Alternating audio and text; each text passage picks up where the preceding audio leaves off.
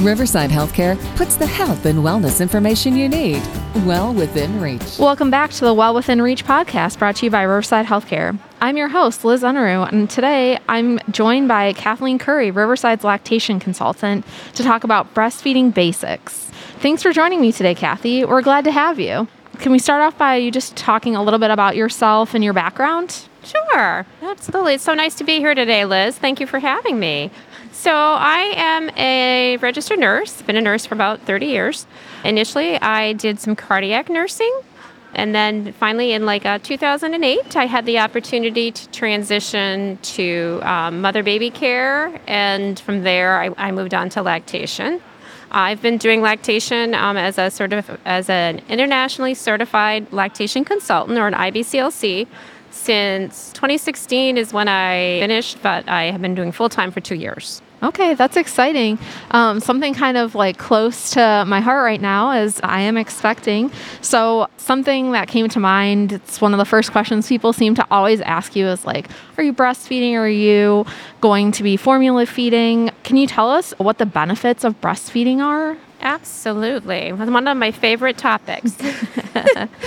so, breastfeeding benefits baby, particularly, we always think about benefits for baby. One of the top ones is it does reduce risk of SIDS. It also helps support their immune system so that breast milk prepares their GI tract and helps support. Also helps reduce ear infections and childhood risk of obesity. So as they get a little bit older, it helps reduce that incidence also lessens the risk of type 1 diabetes and the risk of childhood cancer. So there are a lot of benefits, it sounds like, for the child, but are there benefits also for the mom as well? Yes, I'm so glad that you asked that. There are some great benefits for mom. It decreases the risk of breast cancer, uterine cancer, endometrial cancer, and also ovarian cancer. So, kind of that whole system there. It also, if, if mom is a diabetic mom, it helps decrease her use of insulin after having the baby. It decreases risk of bleeding because it helps that uterus go back down to size. So, that improves that as well. And also, hand in hand with that, it decreases the risk of anemia due to blood loss, and also it decreases the risk of infection. Okay. So there's obviously a lot of benefits for both sides of the group, you know, the mom and the baby. Something that I know ever since I learned that I was expecting, I have gotten like bombarded on social media with all the recommended posts are like, hey, you should do this, you should do that. And one of the things talks about colostrum. Am I saying that right? Colostrum. Colostrum. Mm-hmm. Um, so, what is that exactly? Well, colostrum is the first milk. Your body starts making that during the end of pregnancy. Well, actually, probably about like, anyway, partway through pregnancy there. So you may even near the end of pregnancy um, be occasionally leaking or be aware that you have some colostrum. And that first milk is what we would call that. It's a small amount, it's thick, often gold in color, but it can be whitish. And you might sometimes hear us refer to it as liquid gold. And it is just the right amount for baby.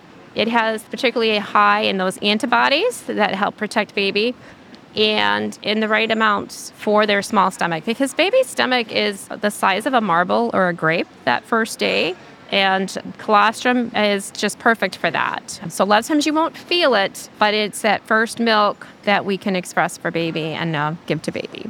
Okay, that's what I was gonna say. I've heard that liquid gold phrase before. I think that's an interesting concept because like baby's stomach is really so small those first couple of days. So would they need any other things besides that while we wait for like the milk to come in? Because I understand that doesn't always happen right away. It typically takes three to five days for that volume increase or that milk to come in, as you would say.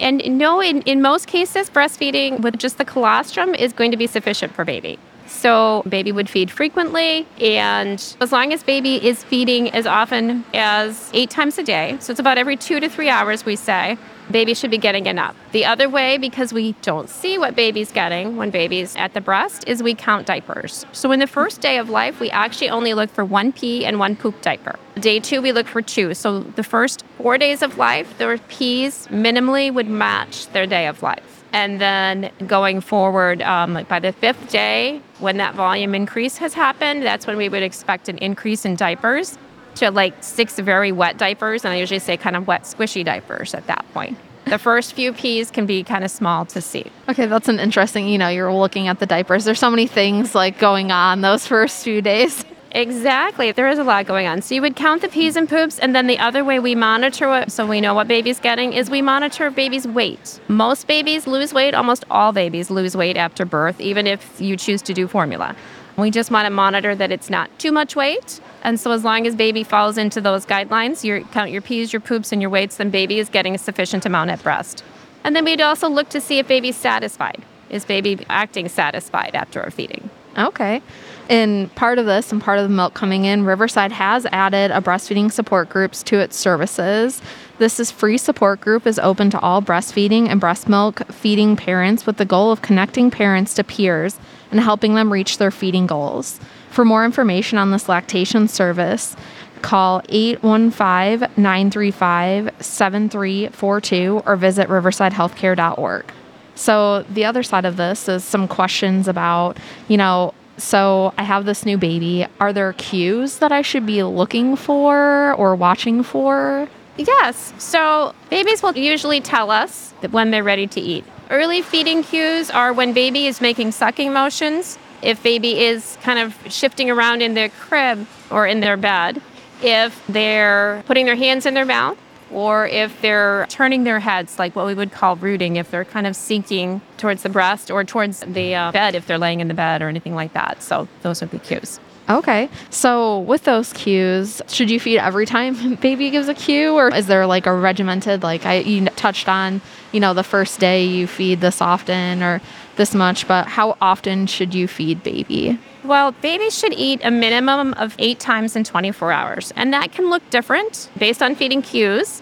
Uh, yeah, you would want to respond to what baby's showing you. So if baby's acting hungry, you're going to put baby to the breast. And in the first few days, we especially recommend undressing baby, doing a lot of skin to skin. That's going to help baby latch and feed well.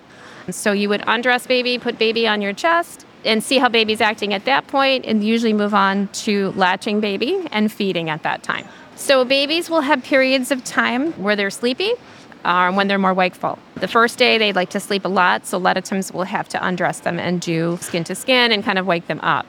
The second day, they tend to be more wakeful, but you may have heard terms where babies want to feed frequently. We may sometimes refer to it as cluster feeding, where they may feed hourly or they may feed almost constantly for a couple of hours. So they do have a varied number of feedings that they do, and you do want to respond. Babies at the breast cannot feed too often, but you want to make sure they're getting enough. So once again, you would kind of look to make sure the minimum is eight times a day and that they're having their pees or poops. And um, then after they go home, you'd be looking for baby to start gaining weight. So that's kind of how you would judge if they're getting enough is the weight in the diapers. Right. So say like a baby's a week old, like how many diapers would you be looking for at that point? By the fifth day, baby's diapers should be at least like six. So usually by the time they're a week old, most times once they hit the mark of doing six wet diapers, they're doing it with almost every single feeding. So that could be, depending on the baby, that could be anywhere from eight to 12 times in 24 hours.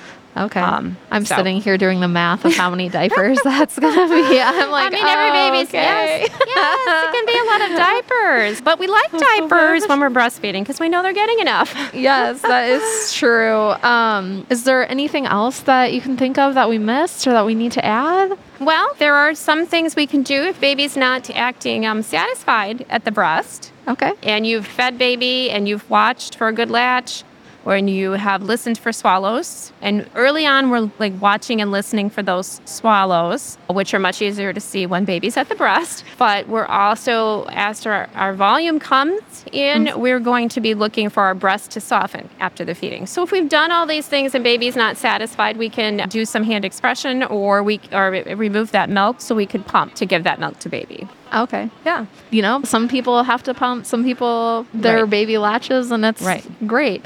I hope to be one of those people. Absolutely. that has no issues. Well, thank you for joining us today, Kathy, and thank you, listeners, for tuning into the Well Within Reach podcast brought to you by Riverside Healthcare. For more information about the lactation services and the Family Birthing Center, visit riversidehealthcare.org.